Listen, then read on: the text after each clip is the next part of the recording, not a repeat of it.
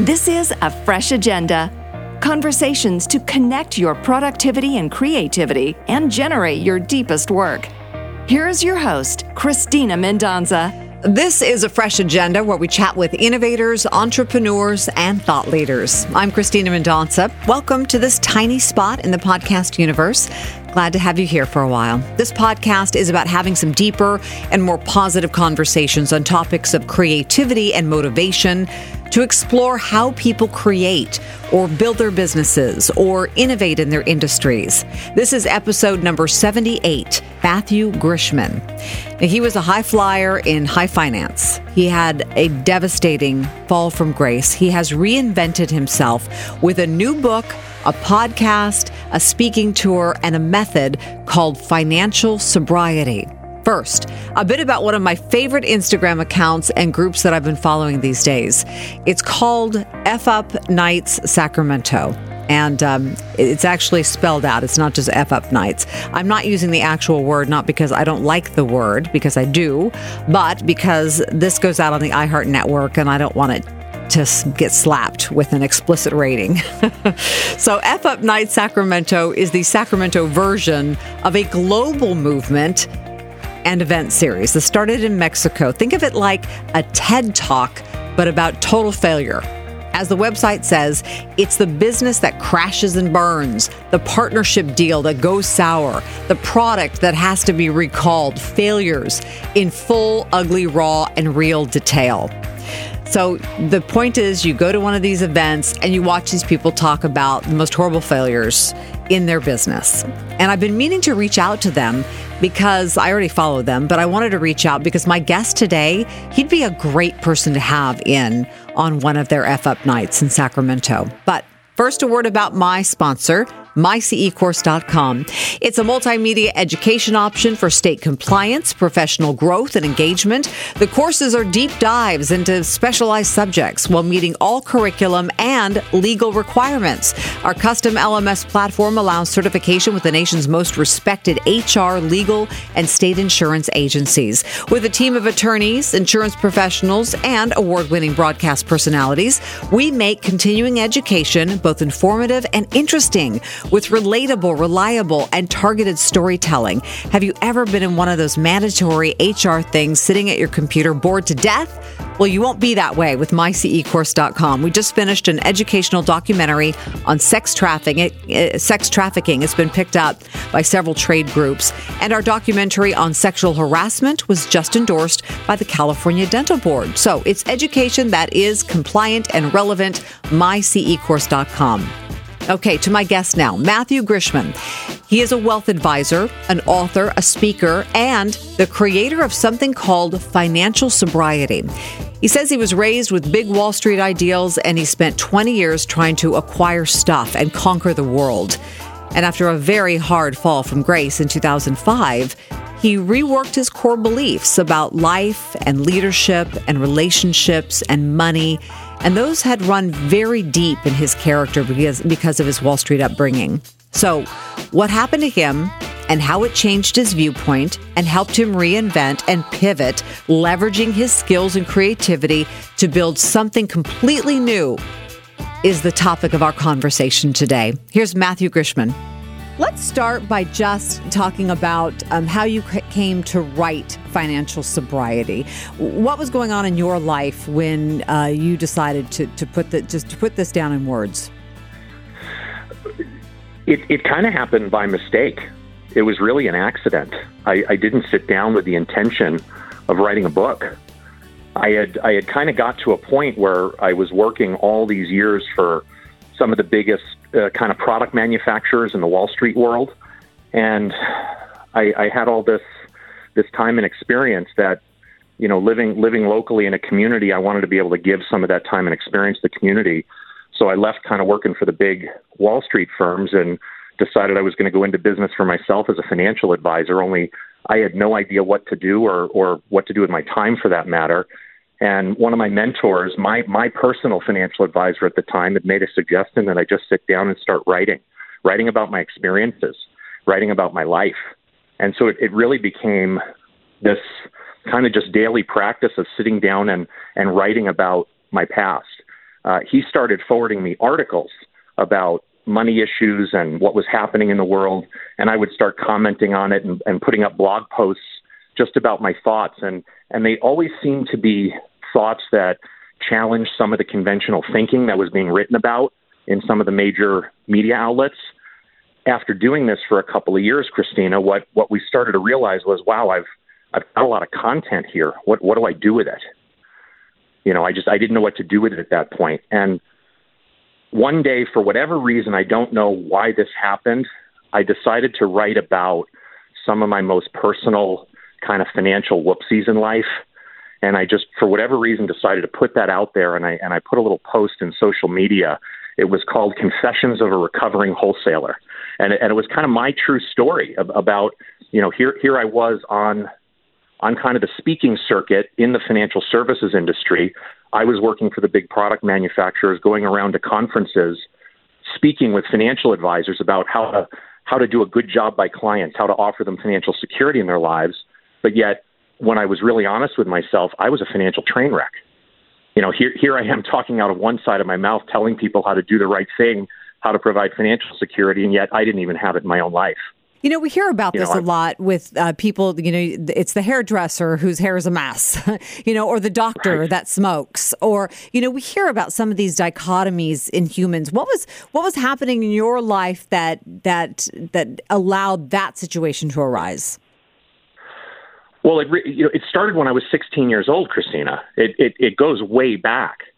There, there was something that happened when I was 16 years old. There, there, there were only three things I wanted in my life at that point the first thing was was this beautiful woman Amy, this this girl that I had met. I she had these green eyes that just knocked me on my butt, and I, I absolutely fell head over heels in love with her. And and I knew that to get this this girl, I'd need to take care of her. Right? I wanted to take care of her, and and so the the second thing I ever wanted was money. Right? The the more money that I could have, I could I could buy this girl anything she wanted. And I, I remember my very first job.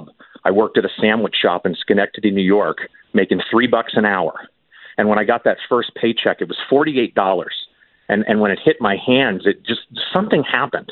It was like, ah, oh, it just it, it felt really good. But I also remember that that thought was, this isn't enough.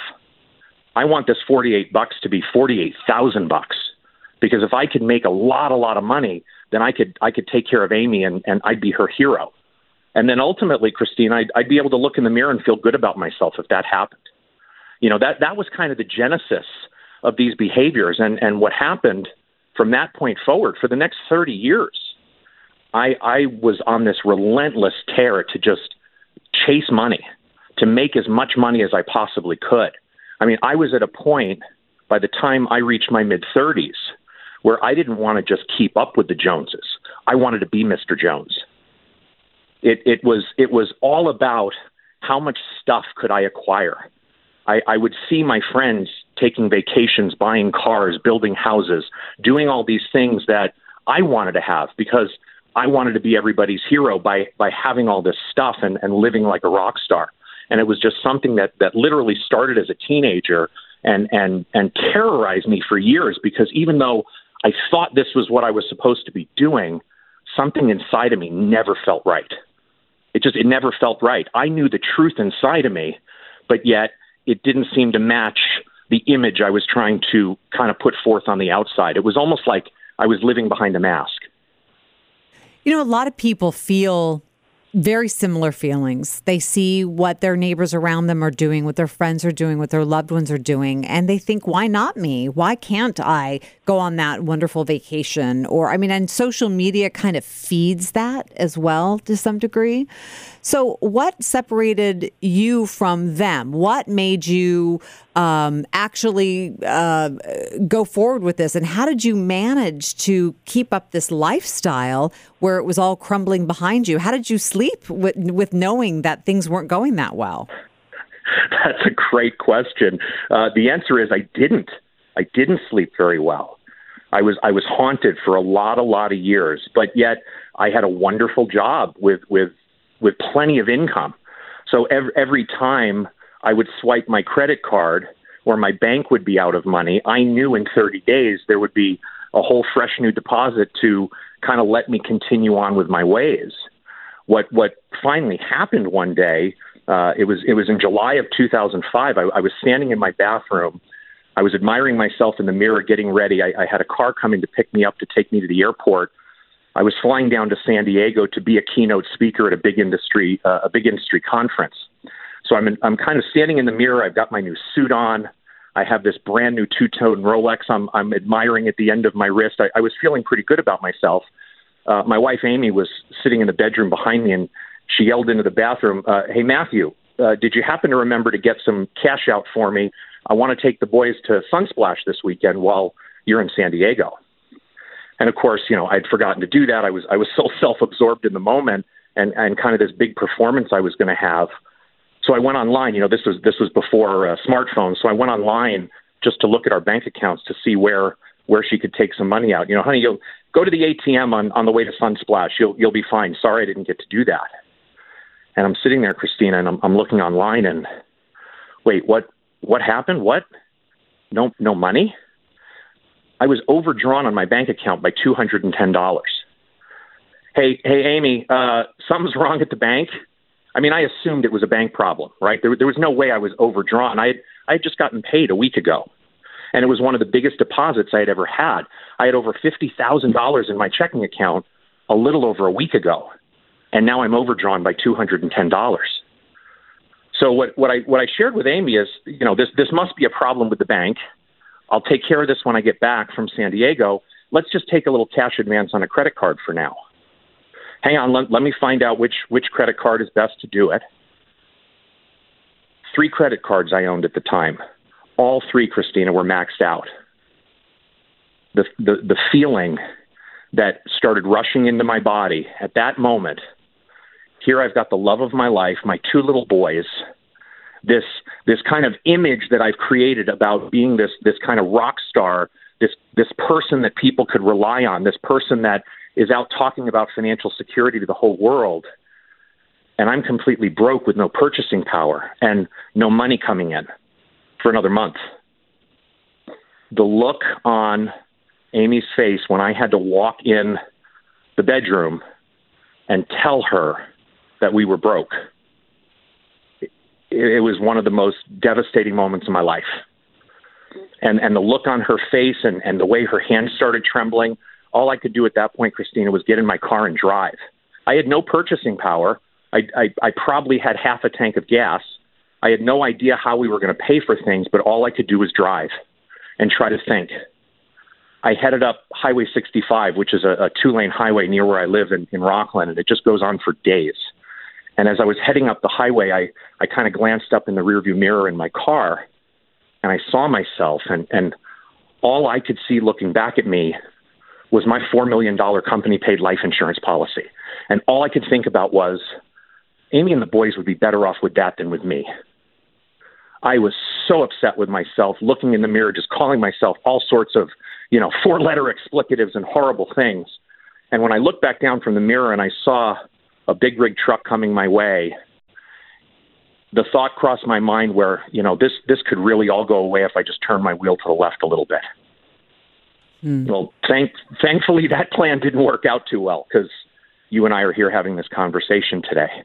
Uh, I, I don't remember what time it was when I got home. I drove around for a while, but it was nighttime, and I got home, and, and there were Amy and the boys waiting for me with tears in their eyes. And you know, Amy, Amy and I had some hard conversation that night. There was a lot of yelling, a lot of crying, but we finally put the boys to bed, and thank God for this woman she took charge and we sat down and, and came up with a plan, you know, a kind of sort of plan, right? Ramen noodles and, and whatever cans of soup we have in the house.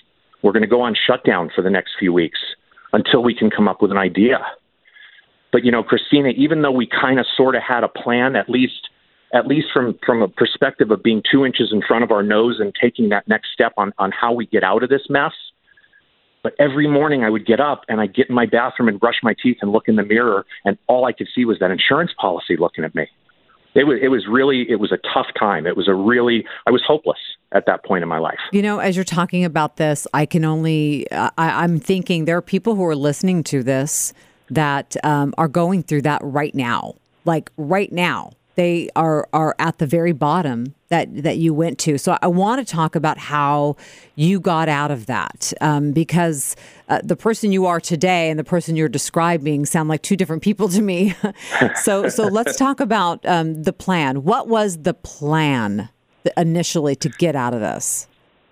The plan initially was just to at first just live on what we had already, the resources that we had already whatever food we had in the house, whatever um, you know, what, whatever stuff we could do in the house to just occupy time and, and keep ourselves safe and fed. The the next step was really about who who can we ask for help. Obviously, we had been doing things our way for a lot of years, and it didn't work out too well. So we couldn't. We got into this mess ourselves. It didn't seem feasible that we could get out of this mess by ourselves. But yet, I had created an image Christina, there was no way I could tell anybody about this. No way. But yet there was one man, one person, uh, someone who I had literally just met a few weeks before this. He was a financial advisor, someone that when I was working for the big mutual fund and insurance companies, I was trying to call on to be a customer of mine. My job at the time put me in front of a lot of different financial advisors hoping that they would offer my solutions to their clients. He was one of those advisors. There was something about him the first time I met him a few weeks earlier. I don't know if you've ever experienced this before, but he, he was one of those people that the first time I met him, I felt like I knew him my whole life. There, there was something mm-hmm. about him. It was an experience with another man I had never really felt before. It was just a, a, a connection. And I took a risk and I called him. I called him. His his name is Jim Gebhardt. He's he's my dearest friend and my business partner today. And I took a risk and I told him my truth. I got in my car. I drove 90 miles to see him in the Bay Area. Uh, I, I had no purchasing power. I had no idea how I was going to get home. He actually wound up lending me $20 that day to put gas in my car. But I told him the story that I just shared with you. And what I was waiting for was I was waiting for my Catholic friend to almost like turn his collar around and start wagging his finger at me in judgment. That's what I was waiting for. But it's not what happened. What happened was he listened and was compassionate. And, and he told me something that, that completely changed my life. He said to me, You know, Matthew, I, I, I see what happened here. You, you, you fell in love. You wanted love. You wanted recognition. You, you wanted money.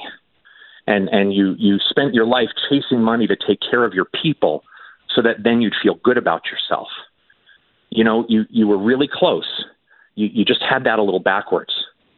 If, if we could figure out a way for you to take care of yourself, then you can take care of your people because you're good with yourself, then the whole relationship with money piece gets a lot simpler. And the, the thing that he said next knocked me on my butt. He said, You know, this didn't happen to you, this happened for you. Wait, what did you just say? I mean, I, I was in victim mode, Christina. I was I was feeling like I was the the victim of of horrific circumstances until Jim said that. Mm-hmm. And that was the statement that changed everything. That was the statement where I felt like, wow, I found the person that can really help me right the ship because he's created a safe place for me to just express myself. So and the, the two of you then got to work on a plan. We got to work. We got to work. Yes. The plan involved some definite financial austerity measures. But what made that so much easier was when Jim took me through kind of a written and verbal exercise of getting very clear on the things that were most important to me in life, like at a core personal value level, core personal principles, things like family. We talked about how family was so important to me. And, and he continued to ask me, well, what, what does that mean? What, what do you mean family is important to you? How does that show up in your life? Well, it's it, it's about having that intimate time with Amy and my boys to really observe and just enjoy each other's company and time and be with each other. Well, let's look at how you've used your money when it comes to your family in supporting those things. And we went through this kind of piece by piece with all the different aspects of my life and how I had used my money.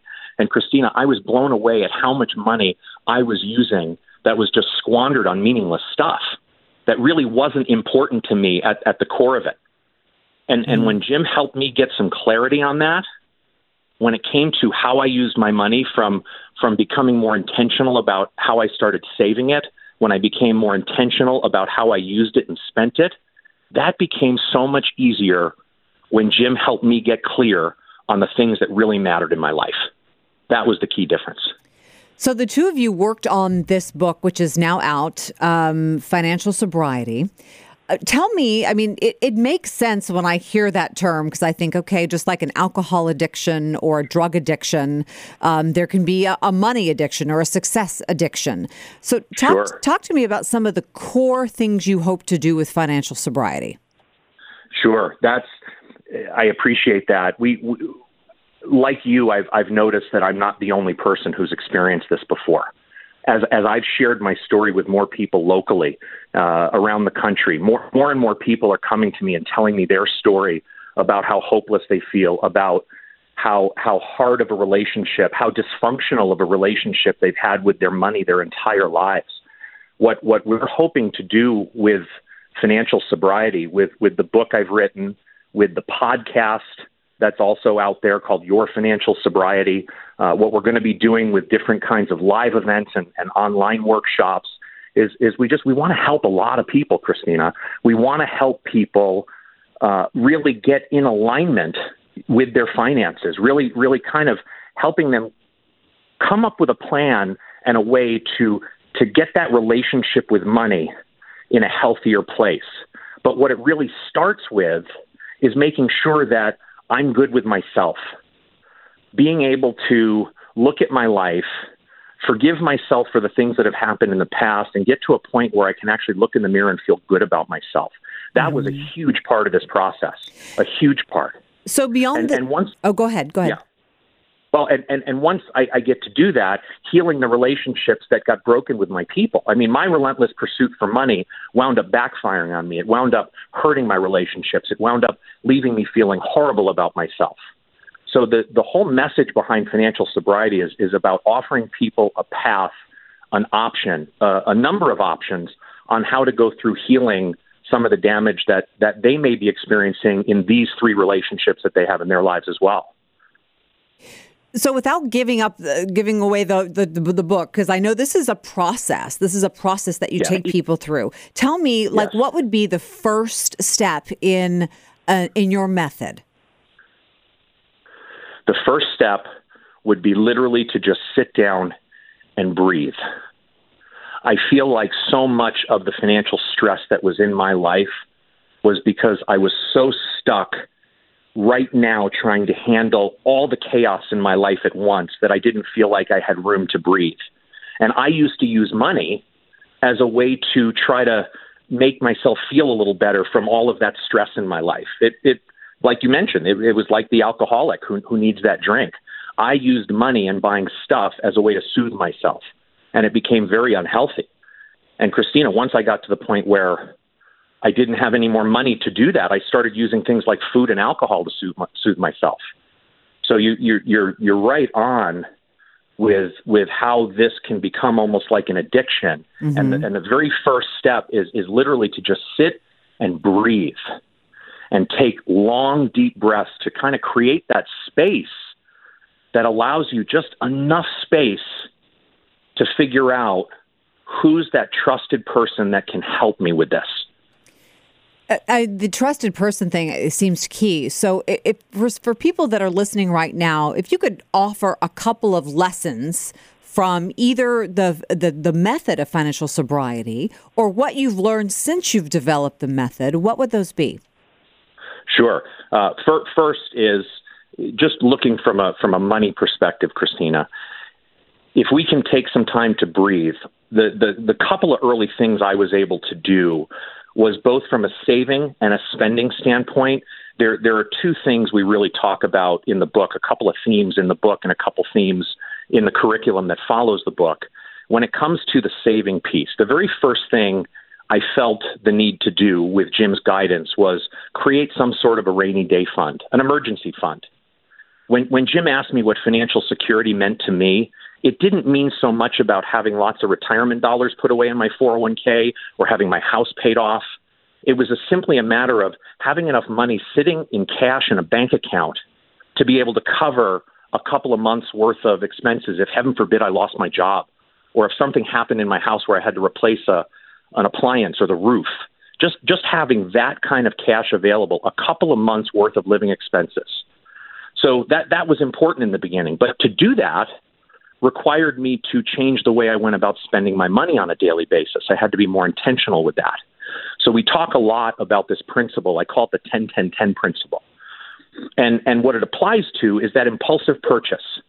When I decide that, ooh, I need that thing right now, I have a tool in the moment that I now use called 10 10 10.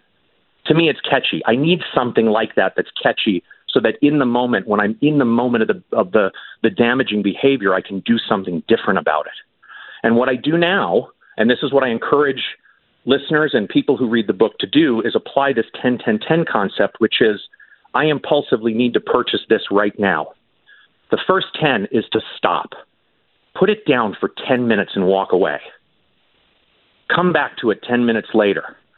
The key in doing that, Christina, is that that 10 minutes of space allows that emotional angst that's driving you towards that impulsive purchase to maybe go away.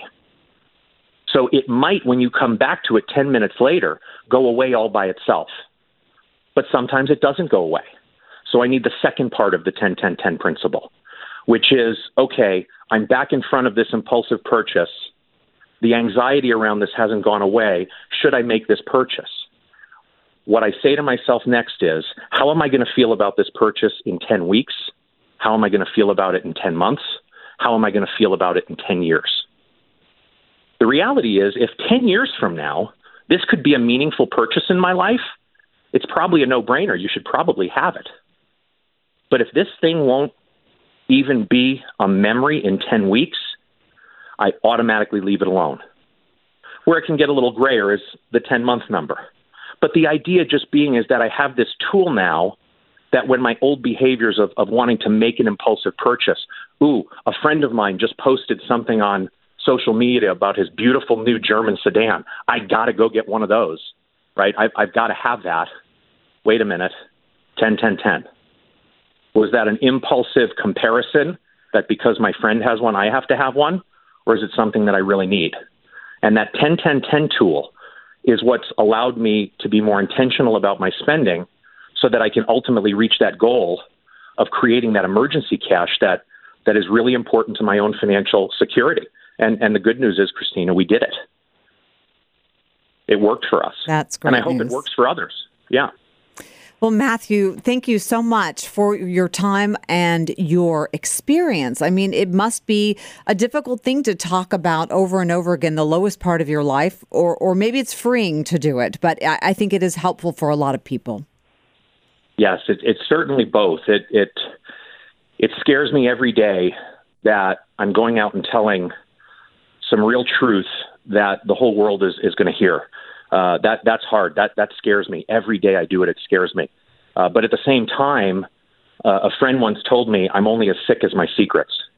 So the the the more I share the truth of of my life and see how that truth can potentially help somebody else who's struggling, uh, the freedom that I feel coming off my shoulders is is amazing. Wonderful. All right. Well, Matt Grishman, the um, author of Financial Sobriety, and where can we find the book? Uh, you can find the book on Amazon.com. Uh, you can also go to our website, yourfinancialsobriety.com, and there's links to the book, there's links to the podcast, and there's going to be links to the live events that we're going to be hosting in the greater Sacramento area. Wonderful. Thank you so much for your time. Thanks, Christina. I hope you enjoyed my conversation with Matt Grishman. He has a podcast himself called Financial Sobriety. You can find it on all of your regular podcast platforms. You can Google his book, Financial Sobriety, and find links to all kinds of information. And there's a place to reach out and connect with him as well. And that group I talked to you about, F Up Nights, check them out too. The philosophy is about removing the stigma surrounding business failure and providing open spaces to share, defeat ego, and allow people to be more authentic and vulnerable and learn from the mistakes of others. And thank you for being here. Don't forget your mandatory training needs. Check out mycecourse.com. Tell your HR manager about it. It's already the training company of preference for so many government agencies and companies. And don't miss the KFBK Morning News, Monday through Friday, 5 a.m. to 9 a.m. Sam Shane and me, we're just two journalists with about six decades of news experience between us, talking about the news with you every day. It's a very different morning news program, perspective, depth, analysis, and fun. And if you're in Sacramento, it's at 93.1 FM or 1530 AM. You can ask Alexa to wake you up to the KFBK Morning News, or you can find us anywhere in the world on the iHeartRadio app under KFBK.